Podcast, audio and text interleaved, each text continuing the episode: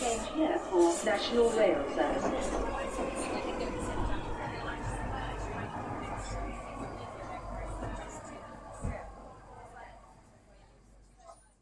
Bine revenit în stația Londra. Eu sunt Manuel Cheța de la manuelcheta.com și tu asculti podcastul Un român în Londra. Suntem de data aceasta la episodul numărul 225 denumit Make a Run for the Pubs. În acest episod vreau să vorbesc despre posibilă închiderea unor pub-uri din cauza costului energiei electrice, despre dieresis, această diacritică interesantă a limbii engleze și, bineînțeles, de faptul că ne apropiem de 6 ani de zile de podcast. Că tot pomeneam de podcast, acest episod a fost înregistrat în data de 31 august 2022, undeva pe la ora 8 seara, și chiar m-am gândit să fac podcasturile ceva mai scurte, să nu ajungă pe la oră, ci doar undeva între 35 și 45 de minute. Așa mi s-ar părea normal.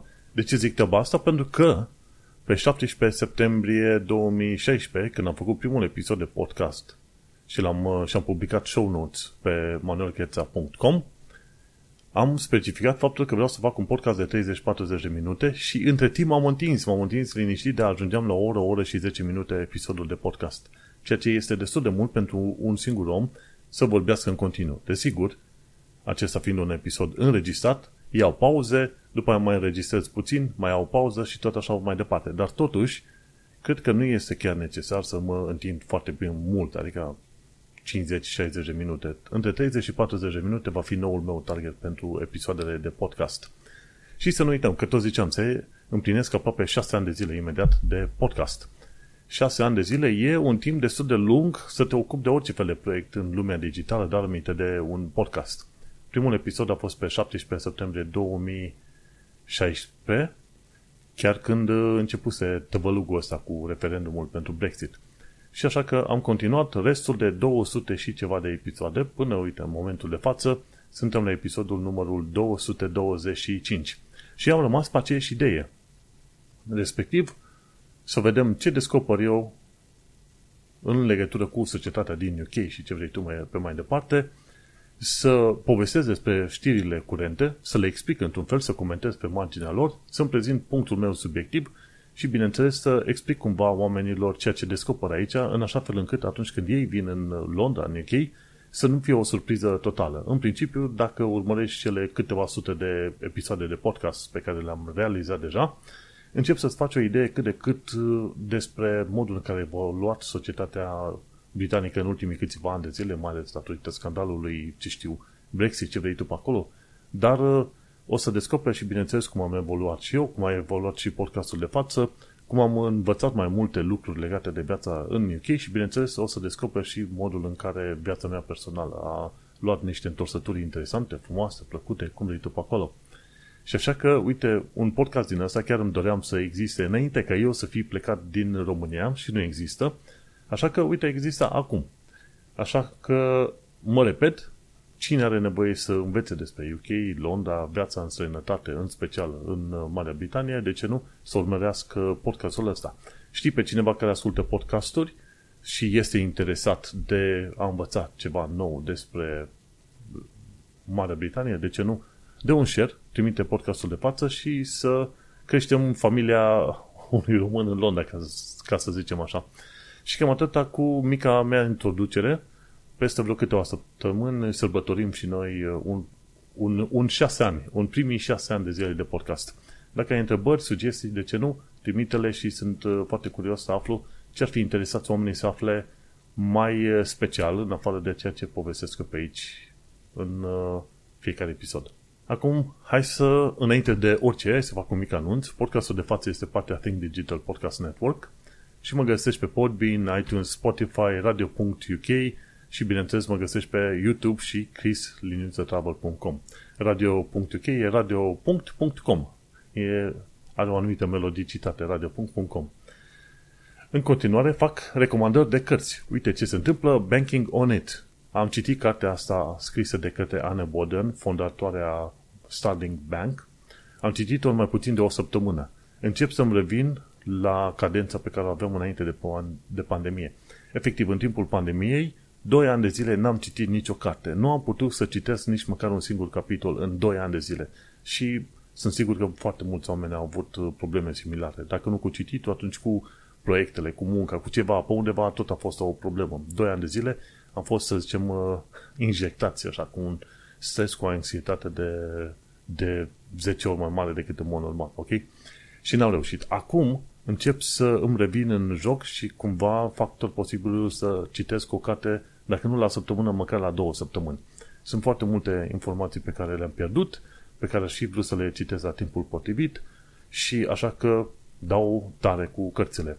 Banking on It de Anne Boden este o carte scrisă din perspectiva unui fondator de bancă și, bineînțeles, când fondezi o firmă, e cum e. Când fondezi o bancă, e mult mai dificil. Și acolo e, într-adevăr, o întreagă dramă, o întreagă, nu neapărat tragedie, dar o întreagă telenovelă din lumea fintech. La un moment dat ea găsește pe cineva cu care să fondeze această firmă, cineva pe partea tehnică, acea persoană încearcă să-i fure firma de sub picioare, după aia ea revine, concediază persoana respectivă, persoana aceea tehnică ia toți oamenii din firmă și rămâne doar ea singură în toată firma respectivă, trebuie să reconstruiască firma, să continue toate dosarele pentru, să zicem, banking regulator aici în UK și mai apoi să ducă până din succes în succes până la marele succes. Până la urmă a reușit să creeze acea bancă. E o carte foarte interesantă, scrisă foarte ușor de înțeles, îți dă și niște detalii și niște statistici din loc în loc și mă gândesc că atunci când poate o scrie și eu o carte despre un român în Londra, probabil o să scrii și eu puțin în sensul, în direcția respectivă. Bine, în cazul meu sunt mai puține drame de discutat, dar asta este o altă poveste. Și am terminat de citit cartea aia, Banking on It, scrisă de Anne Boden. Merită toți banii, citește și o să-ți dai seama ce înseamnă să trăiești și să ai o minte de antreprenor. Deocamdată, mintea mea de antreprenor este relativ micuță, așa, cam un centimetru pe acolo. Mergem pe mai departe. O altă carte interesantă, mai ales pentru cei care locuiesc în zona vestică, dar mă gândesc eu că este și relevantă și pentru România. În România, în mod sigur, trebuie să existe firme de brokeraj care îți permit să cumpere acțiuni, să investești în fonduri de investiții, ce vrei tu. Și cartea asta, pe care am început să o citesc și pe care o să o termin până la final de săptămână, se numește Why Does the Stock Market Go Up? Scrisă de Brian Feroldi. Și, în principiu, este vorba de, normal, orientată către SUA, dar dacă stai să te gândești bine, 50% din investițiile care se fac pe toată planeta se fac în SUA. Inclusiv oameni, gen eu și mulți alții, investesc în SUA, pentru că știu că de acolo ai un venit cât de cât stabil când este vorba de creșterea valorii acțiunilor sau fondurilor, ok? Și 30% din să zicem, din bogăția lumii în ceea ce privește investițiile sunt tot în SUA. Îți dai seama, e o chestiune enormă. Deci SUA este, într-adevăr, un punct nemai întâlnit în istorie, ca să zic așa. Și, în fine, tocmai de aceea este relevantă cartea asta. Are 250 de pagini, ușor de citit, ușor de înțeles, îți explică din fir a păr tot felul de chestiuni legate de investiții. Ce e investiție? Păi, ai niște bani, te duci la o firmă de brokeraj și îi spui, măi, vreau să cumpăr acțiuni sau vreau să investesc în fonduri de investiții. Să cumpără unități în fonduri de investiții. Și asemenea firme de brokeraj sunt multe. Poți să investești inclusiv prin conturile tale bancare, prin banca la care ești tu înscris, în UK, de exemplu. Și atunci ce faci? Te duci la o asemenea firmă de brokeraj, spui că vrei să îți deschizi.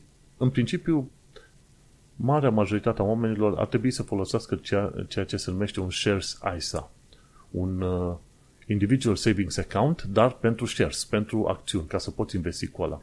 Și atunci, conform guvernului UK, poți să urci 20.000, maxim 20.000 de lire pe an în acel Shares ISA, investești banii aia cum vrei tu și orice câștig de pe banii respectivi nu trebuie să plătești taxe pe el. Și o să-ți dai seama că probabil 99% dintre britanici și nu numai dintre rezidenții din UK vor putea folosi liniștit acel Shares ISA și fără să ajungă la limita aia de 20.000 de lire de strânși deoparte pe an. Gândește-te, în momentul de față, undeva pe la vreo 50 până la 75% dintre rezidenții britanici nu au 250 de lire deoparte, puși, lichid, cash, de care să se folosească. De-aia zic, 99% dintre oameni se vor putea fi folosiți de acel Shares ISA fără niciun fel de problemă. Și Și eu am la fel și mulți alți oameni au chiar la fel. Și în acest Shares ISA poți să-ți cumperi acțiuni, bineînțeles poți să cumperi fonduri. Sfatul general, așa cum spune și în cartea asta Why Does the Stock Market Go Up, este să investești pentru oameni nesofisticați care nu au timp să urmărească tot felul de detalii financiare, să investești în fonduri care urmăresc un index, gen S&P 500, ok? Și când faci treaba asta, sfatul general este să ții bani acolo pentru 5-10 ani cel puțin, dacă nu chiar 20 de ani de zile. Și ții acolo și când ai nevoie, într-adevăr, îți crește. După un număr efectiv, crește cu 10% pe an, în medie, ok? Sunt ani în care cade cu 30%, în alți ani în care crește cu 30% sau 40%, ceva de genul ăsta. Dar media pe ultimii 150 de ani de zile, în ceea ce privește piața acțiunilor, e o creștere de 10% pe SUA, în principiu. Și atunci, îți dai seama, 10% pe an, după 10 ani de zile, după efectiv 10 ani de zile, aproape ți se dublează valoarea investițiilor respective.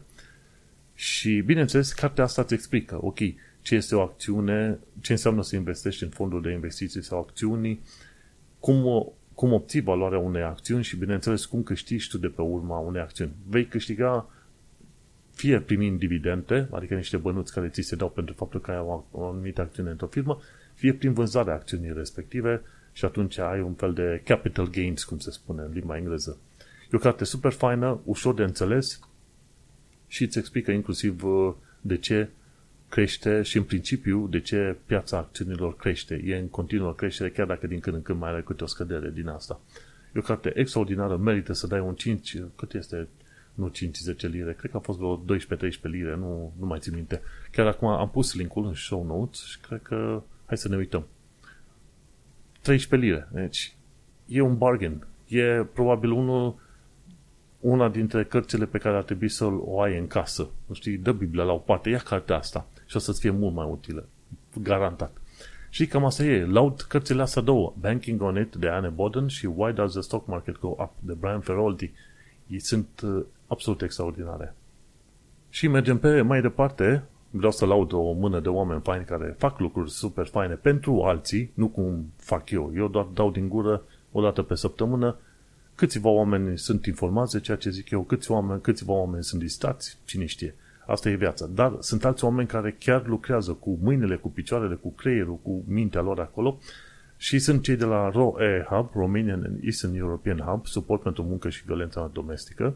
Mai sunt cei de la The 3 Million pe Twitter, care se ocupă de drepturile europenilor, fac campanii, se luptă efectiv, se ia de gât cu guvernul UK pe tot felul de chestiuni legate de drepturile europenilor.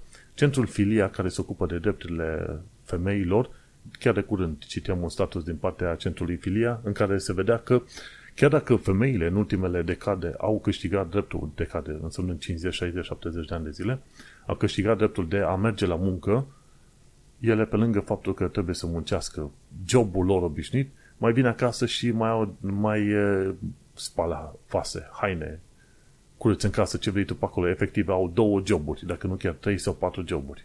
Și atunci e un status care chiar merită citit și înțeles, ok, hai să ne uităm cum împărțim în familie, în grup, în relațiile noastre, cumva mai echitabil activitățile, responsabilitățile și așa mai departe.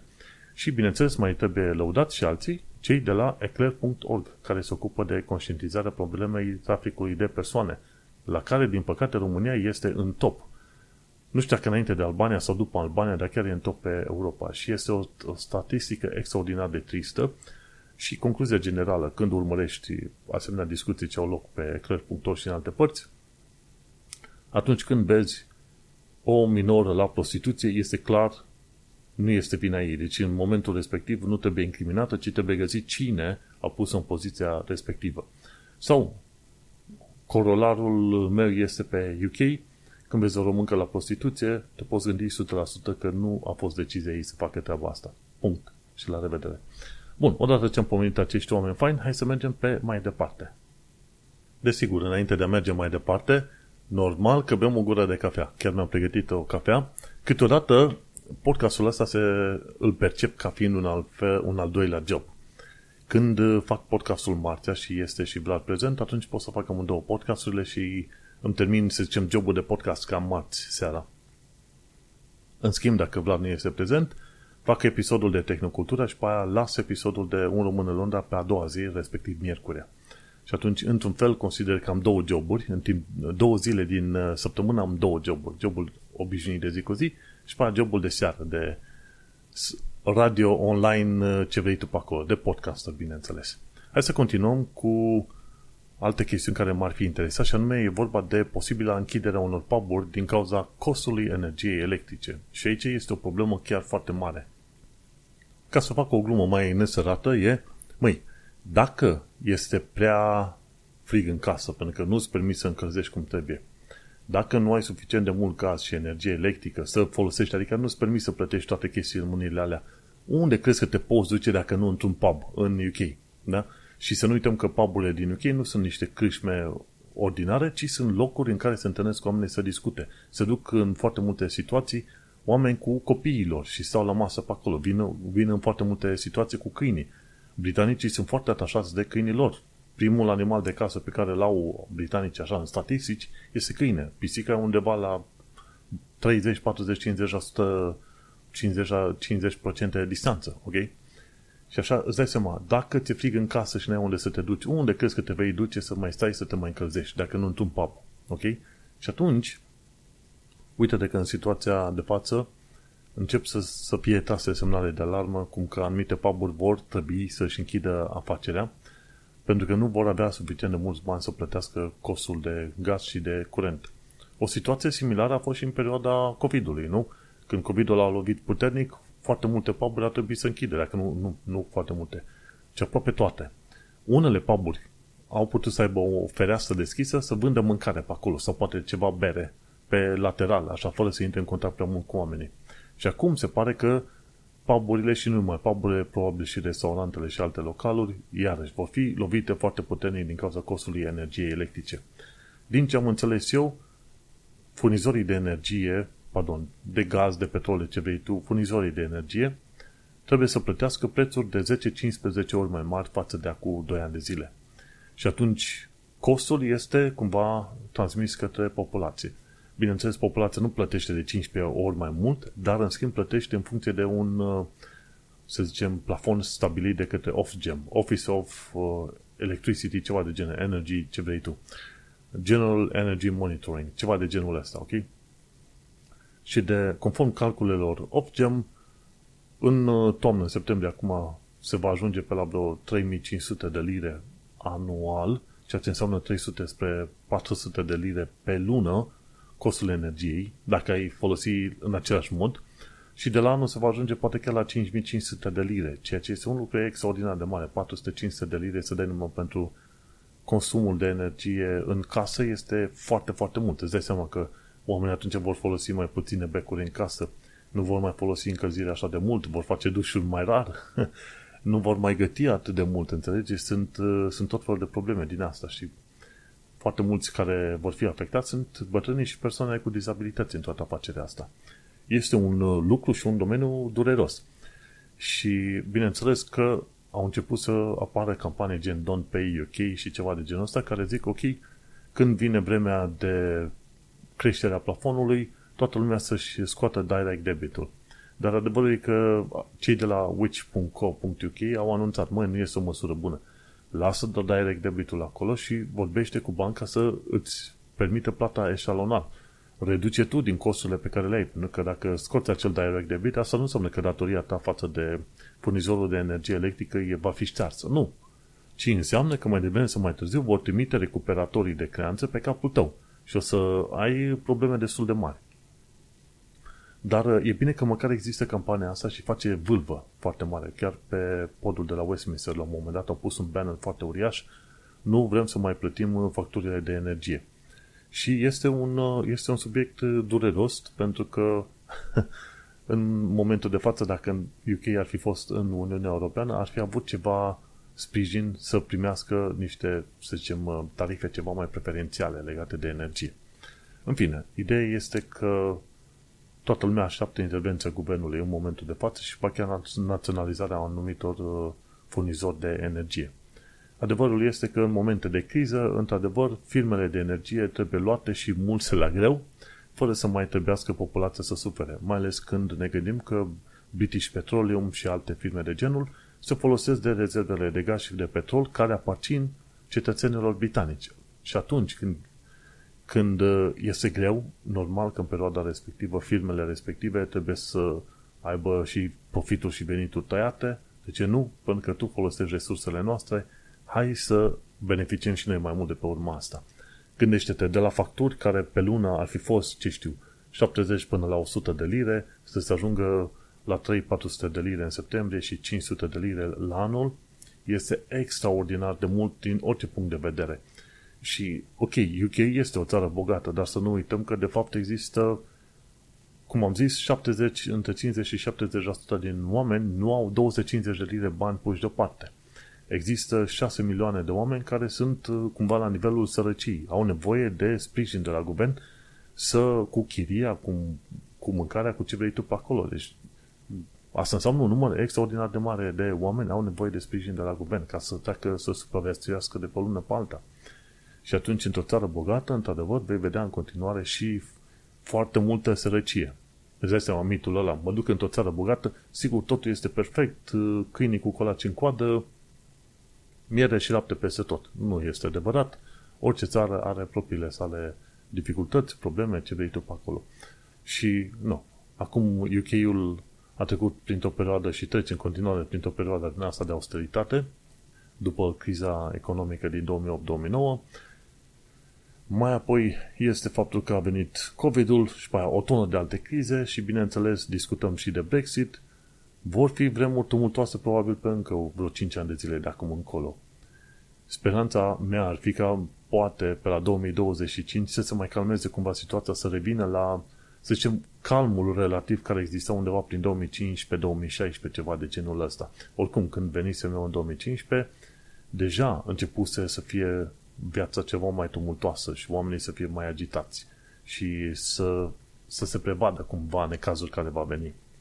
În fine, ideea este că în momentul de față o să descoperim că o parte din pub-uri se vor închide. Așa că, dacă mai ai niște lire și chiar aveai de gând să ieși la un pub, cum am eu de gând, să mă întâlnesc cu 1 sau 2 sau 3 prieteni, trebuie să ne stabilim repede, că în perioada asta, septembrie-octombrie, să fugim repede, să prindem câteva pints pe la pub, pentru că mai devreme sau mai târziu o să descoperim că poate puburile noastre preferate vor funcționa poate doar 2-3 ore pe zi sau ceva de genul ăsta și va fi complicat.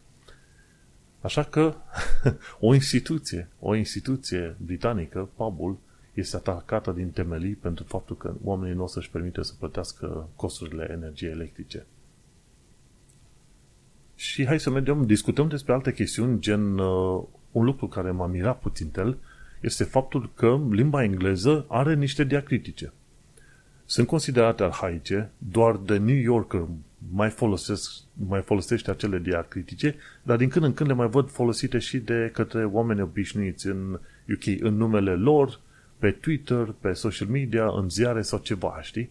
Și atunci eu ziceam că oamenii le scriu așa pentru că au nume străine și vor să mențin în continuare numele acelea săine. Numele meu în pașaportul britanic nu este Cheța, e Ceta, T-A, pentru că nu are acea virguliță de sub ț. Și cam asta e. Deci, cum vin mulți oameni aici, la un moment dat își pierd diacriticele. Când vorbești cu oamenii, spui, domne, pronunță-l în felul ăsta, ca să se știe care este numele tău în stilul românesc, ca să zicem. Și atunci, uite-te că m-am mirat de curând să aflu că, de fapt, uite, și limba engleză, cumva, într-un mod mai arhaic, are 3 diacritice. Una dintre ele se numește dieresis, diereză, cred că, nu știu dacă îi zice diereză în limba română, chiar am căutat. Sunt 2 puncte orizontale. Cum ar fi acel umlaut din limba germană, știi? Ai U și deasupra lui U pui 2 puncte orizontale, unul lângă altul, știi? Deci e dieresis, după aia mai e grav și acut. Și grav este un fel de virguliță destul de dreaptă, dar orientată către stânga.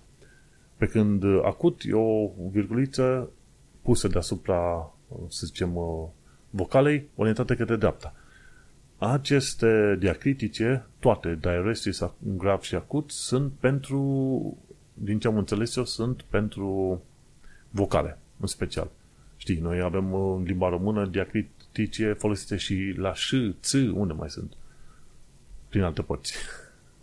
Limba română. Încep să uit limba română și mă dau ăștia afară la un moment dat când o să aterizez în România. Cei de la poliția de frontieră mă întreabă, băi, câte diacritice sunt în limba română? Hai, răspunde repede, dacă nu-ți dă niște bastoane pe spate. Mai știi că nu? Da. Și, în fine, ideea este că acest dieresis este folosit în special în vreo câteva cazuri, gen, hai să ne ducem la numele Chloe. Și de ce? Care este rolul acestui dieresis? Semnul ăsta, acest dieresis, se pune deasupra unei vocale care trebuie să fie pronunțate independent. În mod normal, când scrii Chloe, e C-H-L-O-E. Noi știm că trebuie să pronunțăm Chloe, adică și O și E. Dar dacă ne uităm la O și E, în mod normal, când sunt într-un cuvânt gen T-O-E, nu se pronunță ca sunete independente, O și E. Știi? Se pronunță ca un digraf. Cred că așa îi se zice, digraf, în sensul că ai două vocale care le pronunță ca un singur sunet. Și toe, T-O-E, se pronunță în limba engleză tou, tou, tou. Un fel de O cumva către U. Știi? Și atunci numele de Chloe, nu ei spune Chloe, ei spune Chloe. Chloe. Înțelegi? Și nu, chiar nu este. Sau un alt termen dat în situația respectivă este Co-op. De la magazinul Co-op, îl știm. În mod normal, Co-op, dacă l-ai citit fără să știi că e vorba de magazinul Co-op, l-ai citit cu up. Un U prelungit. O, acei doi de O la un loc sunt un U prelungit. Cum e Roof. Roof. Doi de O. Și atunci, dacă ai vrea ca acel roof să nu mai fie pronunțat roof, ai pune un dieresis pe al doilea O, de exemplu, și ai spune row-off. Row-off. Și tocmai de aceea, la coop, nu îi zici coop, îi zici coop. Cu acest dieresis deasupra. Și acest dieresis este folosit de obicei la nume gen Chloe sau Zoe. Z-O, un E și două puncte deasupra, ok? Dar se mai folosesc în câteva cuvinte gen naiv sau naivete. Uite, vezi, în limba engleză chiar am văzut la un moment dat, poate chiar la New Yorker. Naivete se scrie N-A-I cu două puncte deasupra, V-I, naivete, și E-ul are un acute, un fel de virgulă de aia dreapta, dar orientată către dreapta, sus încolo, știi? Naivete. Și sunt unii care chiar scriu așa în cărți și în lumea jurnalistică. Chiar în cărți am văzut treaba asta. Și într-adevăr, mie mi se pare că sunt nume străine și țineau ei neapărat să le folosească, să le scrie în stilul ăla. Dar de fapt se pare că limba engleză într-adevăr are aceste trei accente, gen dieresis, grav și acut. Foarte interesant, m-a fascinat să aflu treaba asta. Întotdeauna îmi place să aflu ceva nou, să descoper ceva nou despre orice, de la limbă, istorie, ce vrei tu pe acolo. Și cu ocazia asta, uite, știi și tu momentul de față. Când vezi acele două puncte, sunt cu un rost.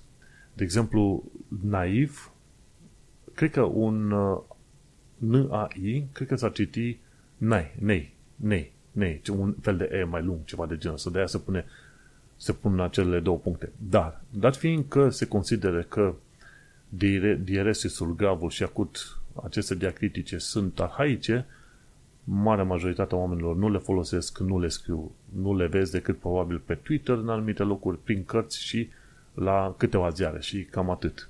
Dar măcar acum știi și tu de faptul că există un rost pentru acele două puncte și dacă vrei să fii fancy, posh, cum vrei tu, atunci le poți folosi în anumite situații când știi că sunt niște vocale alăturate și ultima vrei să fie pronunțată exact cum e ea, fără să fie luată în considerare vocala de dinainte.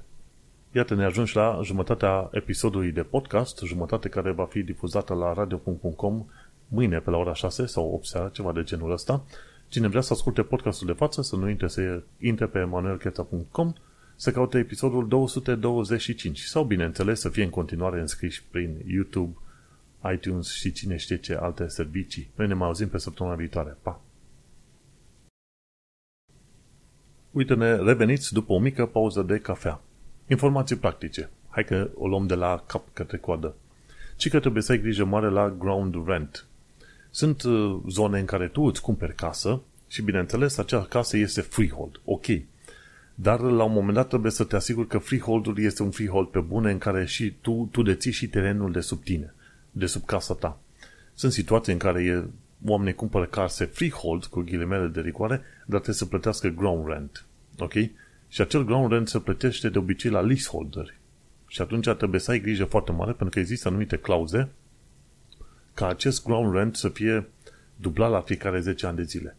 Și este o nesimțire foarte mare pe care o fac dezvoltatorii în ideea de a strânge cât mai mulți bani. Așa că trebuie să ai grijă foarte mare când cumperi o carte, să te uiți la toate, o carte, o casă, să te uiți la toate condițiile, inclusiv la ground rent, să vezi cam care sunt costurile pe acolo și dacă nu cumva sunt prea oneroase. Și cam asta este singurul sfat practic. Hai să mergem pe mai departe la viața în Londra și în, bineînțeles, în străinătate. Cred că toată lumea știe că în orașele mari este foarte greu cu chiriile, dar oamenii nu prea știu cât este de greu. Am pus aici ca primă sursă un link către The Guardian și este vorba de faptul că oamenii, mai ales în orașele mai mari, gen Birmingham, Manchester, Londra și chiar Bristol la un moment dat și Cardiff, oamenii ajung la un moment dat să facă bidding. Să zică, băi, eu dau mai mult cu atâta, eu dau tu de mai mult cu atâta. Ca să prindă o chirie. Sau în alte situații, oamenii ajung să plătească 6 luni de zile înainte. Ori alții fac niște audiții din alea să arate de ce merită ei locul respectiv. Cam ceva de genul ăsta a fost și în cazul nostru cu locuința de aici. Când a fost pusă pe 1900 de lire chirie lunară și ca să mă asigur că noi punem mâna pe ea, am zis 2000 de lire. Instant zic 2000 de lire. Dar ca să ajungem să fim în punctul ăsta, eram înscris pe Zupla. Și pe Zupla i-am bifat acolo opțiunea să-mi trimită alerte instant. Cum am primit alerta? În e-mail, la nici 10 secunde distanță, pentru că aveam tabul de Zupla deschis, în perioada aia căutam un frenetic, la nici 10 secunde distanță am trimis e-mailul către tipii ăștia care se ocupau de property, agenția imobiliară, și am spus, băi, vrem să vedem. Când stabilim să vedem locuința asta? Deci nici n-au apucaseră să își ia oamenii mâna de pe tastatură, că eu deja trimisesem răspunsul, instant. A doua zi am venit, am văzut, mi-a plăcut și am întrebat cât e. De fapt, spunea acolo cât este chiria pe lună cerută. Noi am spus că suntem interesați și că vrem să dăm 2000. Și atunci, în cazul respectiv, proprietarului i-a plăcut și zice, ok, pune holding deposit, ești interesat? Am pus holding deposit instant. Holding deposit ți se cere undeva pe la vreo o săptămână de chirie. Am pus vreo 500 sau 600 de lire pe loc și atunci când proprietarul îți acceptă primești acest holding deposit din partea ta, trebuie să scoată locuința din circuitul ăsta de pe site-uri, să o blocheze, să spună, ok, în momentul de față nu putem accepta un alt holding deposit, poate să accepte doar un singur holding deposit. După ce am trimis acest holding deposit și am trecut prin verificări și ce vrei tu pe acolo, a fost tot ok, am putut să trimit prima tranșă, prima rată. Și într-adevăr te-au verificat cu agenții, îți cereau tot fel de contacte de dinainte și tot fel de chestii în astea să se asigure, bineînțeles, și salariul tău că este suficient de bun ca să poți sta într-o zonă ca asta. Condițiile au fost destul de drastice. Mi se pare că tot procesul a durat vreo 3 săptămâni, deși din punctul meu de vedere ar fi trebuit să dureze o săptămână. Și cam asta este. E foarte greu în orașe mari să găsești chirie. Bineînțeles, e vorba de zonele, să zicem, zonele 2 și 3. Care sunt cele mai atractive, ok? Dacă te duci în zone gen 4 sau 5, e mai ușor să găsești o chirie pe acolo, înțelegi? Dar este și foarte departe, aproape de orice vrei tu să cauți. Și problema principală este că dacă stai în sudul Tamisei, ca să zicem așa, în Londra, dacă stai în zona de sud-est, trebuie să ai grijă să-ți iei chirie în zone cu trenuri. Nu la o distanță mai mare de 10 minute de stația de tren. Dacă îi faci greșeala să iei la o distanță mai mare, o să regreți enorm, ok? Deci la maxim 10 minute distanță de orice fel de stație de tren. Dacă ești pe zona de sud-est. Dacă te duci pe zona de sud-vest, atunci ai ceva mai multe șanse, pentru că există metrouri mai multe pe partea respectivă. Poți să prinzi Northern, Districtul, depinde pe unde nimerești tu. Poate chiar Overground-ul. Dacă e vorba de, ce știu, chirie la nord de Tamisa, pe zona de nord, atunci este mai ușor, pentru că sunt foarte multe linii de metro pe zonele respective. E mai ușor să ajungi unde ai tu nevoie. Și chiar dacă ești în zone mai îndepărtate, gen 3. Dar este foarte greu. Oamenii se bat pe locuințe și câteodată durează 3, 4, 5 luni. Dacă ai cât de cât niște pretenții, atunci o să superi foarte mult timp în căutarea de locuință. Și pretențiile nu trebuie să fie mari, trebuie să fie de decență. Și totuși o să-ți fie extraordinar de greu.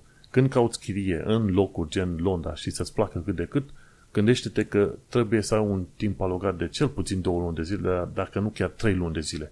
Și trebuie să te aștepți să plătești cumva în 2 locuri la un moment dat, să ai câteva săptămâni overlap, ca să te asiguri că obții un loc potrivit. Deci gândește-te clar și la situația asta că va trebui să plătești chirie în 2 locuri timp de câteva săptămâni ca să te asiguri că găsești chiria potrivită. Este foarte dureros și la fel se întâmplă în alte orașe mari, gen New York, San Francisco, Los Angeles, cum vrei tu. Hai să mergem pe mai departe. Am aflat de curând că în Londra sunt tot fel de plăci din astea albastre comemorative și nu numai plăci albastre, dar tot fel de plăci din astea comemorative pentru personaje. Nu pentru persoane care au existat, ci pentru personaje. Și uite, de exemplu, e una pentru dedicată lui Sherlock Holmes în zona Piccadilly. E alta dedicată iarăși lui Sherlock Holmes în mai multe locuri, alta dedicată lui Paddington Bear în zona Paddington, una dedicată lui Monty Python în Covent Garden, Jacob von Hogflume, nu știu cine este, dar în foarte multe locuri, Amanda Grayson din Star Trek și pe placheta aia spune așa, 2210-2258. Mama ambasadorului Spock a trăit aici. Știi? Deci au luat anumite chestiuni din filme și au pus plăcile în zonele respective. Mai ales că au fost create niște personaje foarte, foarte importante.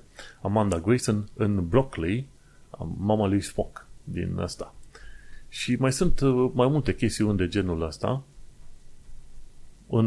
prin Londra. Deci, dacă te uiți la plăci comemorative, trebuie să fii atent că s-ar putea să fie ceva istoric sau, dacă nu, s-ar putea să fie ceva de o importanță culturală foarte mare, gen personaj din cărți sau filme sau teatru, ceva de genul ăsta. Mi-a plăcut, uite, nu știam de treaba asta, dar uite, am aflat, n-am văzut plăcile astea, dar o să mă uit mai atent data viitoare când plec la plimbare. Și încă o ultimă chestie legată de viața în Londra, ci că greșeli pe care le fac turiștii când vin în Londra. Și atunci, acolo tipa, nici nu știu cum îi zice, am și uitat, dar în fine. Ea face tot felul de episoade din asta legate de viața în Londra. Ea e din America, din SUA. Canalul se numește Love and London. Are tot felul de ghiduri PDF, dacă te interesează să le citești. Și ea atrage atenția asupra unor lucruri din care amintesc eu doar unul sau două, respectiv unul dintre ele, mai bine să ții un oyster ca să te poți plimba liniștit pe unde vrei tu, decât să iei acel day pass sau să iei etichete de hârtie când vii pe acolo. Al doilea lucru pe care e ca greșeală pe care îl poți face e să rămâi numai în strict zonele turistice. De exemplu, pe Oxford Street, dacă te duci, e o debandadă totală, prea mulți oameni, magazine cât de cât ok, sunt ale American Sweet Shops, care sunt niște prostii ordinare, dar dacă te duci pe străzile paralele și la 5-10 minute distanță de Oxford Street, dar pe partea de nord, găsești tot felul de buticuri, bufeturi, restaurante, fast food-uri super mișto. Dacă ți-a fost vreodată foame și ai fost pe Oxford Street și n-ai găsit ceva super fain de mâncare, nu nimic, întoarce-te la Tottenham Court Road și te duci de la stația Tottenham Court Road, te duci undeva către Good Street. Ia-o pe Greece Street, sau cred că Grass Street, și te duci către Good Street, puțin mai sus, la vreo 5 minute de Tottenham Court Road, și găsești tot felul de locuri, de la pub-uri până la fast food-uri super mișto, unde poți să mănânci în liniște și nu dai o tonă de bani. Cam asta este treaba. Și cam atât am vrut să aduc și eu aminte. Două chestiuni. Nu sta strict în zonele turistice și a doua, nu lua bilete în aia de hârtie când vii în Londra la plimbare.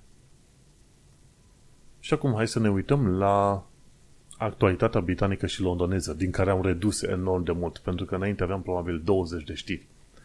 Chiar nu are rost. Vreau să pun strict ce e important și ce e interesant. Home Office propaganda. Prima știre, cei de la The Guardian au scris cât este propagandă de la Home Office, cât este, de fapt, statistici reale. Într-un mod interesant, tot felul de comunicate care vin de la Home Office, care sunt puternic politice, spun că foarte mulți imigranți care vin cu acele bărci pe canalul Mânecii sunt de la infractori, criminali, ce vrei tu pe acolo, ok? Pe când și bineînțeles, sunt imigranți economici, nu azilanți, refugiați reali. Pe când același Home Office, când publică statisticile primite de la departamentele sale, realitatea este total diferită. În statisticile de la Home Office se vede că undeva între 50 până la 80% din oamenii care vin cu acele bărci și cer azil, îl și primesc. Efectiv, instanțele de judecată consideră că există un merit al cererii respective și foarte mulți primesc. Inclusiv dintre albanezi, care spuneau ăștia, băi, albanezii vin și vin pe motive economice să stea aici în UK. Uite că o parte dintre ei chiar primesc azil. Nu știu ce fel de azil, dar în fine, tot îl primesc. Deci, cu alte cuvinte, instanțele de judecată contrazic, să zicem, propaganda Home Office că cei care vin sunt în mare parte imigranți economici sau infractori. Okay? Și atunci tot de la Home Office spun, măi, dacă tot vrei să faci o imigrație controlată și bună, stabilește niște birouri foarte bine în zona Franței, în alte orașe, în alte zone, în care poți să faci un screening mai bun și mai pendelete, ca să zicem așa.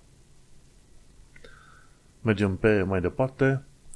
În principiu se crede că criminalitatea violentă din Londra, în principiu, este în creștere, dar da, este în creștere mai mare față de, ce știu, 2013-2014, dar este cumva în scădere. Adevărul e că am pus și o știre pe aici cu Isle of Dogs, că devine tot mai violent. Am stat aici în urmă cu an bun, în perioada 17-19, și nu se auzeau atât de multe cazuri din asta de înjunghieri. Pe când aici, în ultima lună, deja au fost 1, 2, 3, 4 sau 5. Și destul de aproape între ele. Bineînțeles, de cele mai multe ori, din ce am înțeles eu, sunt înjunghieri din astea sau bătăi între ganguri din astea care vând droguri. Droguri sau iarbă, ceva de genul ăsta. Nu este în mod direct, ok, cineva care se duce să tâlhărească oameni și să-i înjunghieze. Dar totuși, n-ai vrea să fii în zonă, să fii o victimă colaterală sau să vezi la un moment dat că cineva își varsă mațele în fața ta. Ok, nu ai vrea așa ceva. Chiar mi-aduc aminte de un caz, nu un caz pe bune, ok, deci am fost la cumpărături în zona Tooting, am cumpărat în coșul nostru din asta cu roți, aveam la un moment dat un borcan din asta de murături cu sfeclă roșie. N-am fost atent când am trecut un prag și borcanul s-a crăpat și curgea lichidul ăla roșu din borcan și se erau stropi așa. Și cine nu era foarte atent se putea uita și zice, băi, ăsta-i sânge. Și la un moment dat ne-am oprit jos la Tottenham Broadway Station, mi se pare, da? Am scos până la urmă borcanul cu pricina și l-am pus puțin deoparte și am mai curs din el zeamă de asta roșie. Și chiar venise o femeie și era foarte speriată, era teamă să dea colțul, că era teamă că o să vadă pe cineva înjunghiat. Și am zic, eu sunt vinovatul de acest crime scene aici, avem un beetroot care a fost lovit foarte rău și a revenit, s-a calmat femeia, era foarte speriată, zice, mi-era teamă că o să văd pe altcineva înjunghiat. Și i-am mai văzuse pe altcineva, tocmai de-aia era foarte speriată să nu revadă chestia asta. Și în principiu, după ce partenera mea ne-a adus niște hârtii, prosoape din asta de hârtii, am reușit să curăț pe acolo frumos, dar a fost, da, o experiență destul de complicată, ca să zicem așa, cel puțin. N-ai vrea să vezi cum se înjunghe oamenii în fața ta sau pe lângă tine sau cumva din greșeală să dimerești tu printre ei și să facă, ce știu, șaorma pe acolo cu tine. Și așa că, în principiu, deși, per ansamblu, Londra devine mai puțin violentă comparativ cu alți ani, zona asta în care stăm noi a început să devină ceva mai violentă. Isle of Dogs era cunoscută ca fiind o zonă mai calmă, mai liniștită, înainte când te uitai, și chiar în podcast am vorbit, când te uitai la toate zonele din jur, gen Greenwich North, Poplar și Canada Water, toate astea aveau probleme majore. Ei, acum se pare că și Isle of Dogs zona asta are și chestia asta va conta destul de mult pe următorii ani, când ne vom gândi să ne mutăm din nou într-o altă parte. Vedem dacă mai stăm, cât mai stăm pe aici, dacă situația mai continuă în felul ăsta. Asta este. Mergem pe mai departe și o ultimă știre. A avut loc de curând Notting Hill Festival. Un festival de familie, cumva, care a crescut într-un festival enorm, care strânge acum probabil 100.000 de oameni. Odată vreau să mă duc să văd și eu cum e pe acolo, dar am văzut niște filmulețe și înghesuiala enormă care este acolo înseamnă că nu o să vreau să fiu niciodată prea aproape, ci doar ceva la distanță. Să nu mă încurc cu toată lumea pe acolo, să mă calc în picioare cu ei. Chiar la un moment dat a apărut un film în care vreo 7 proști se suiseră pe un refugiu din asta de autobuz și țopăiau pe el. Alea sunt făcute să te ferești de soare și de ploaie, nu să stea proștii pe el. Normal că la un moment dat refugiul a cedat și au căzut toți. Sper eu că și-au rupt ceva mâini și picioare, pentru că nu este tocmai ok să fii proști și să nu plătești pentru treaba asta. Oricum, cam asta cu actualitatea britanică și londoneză în perioada asta, în episodul acesta, desigur. Și uite că a venit toamna și o să fie tot felul de evenimente la care o să putem participa.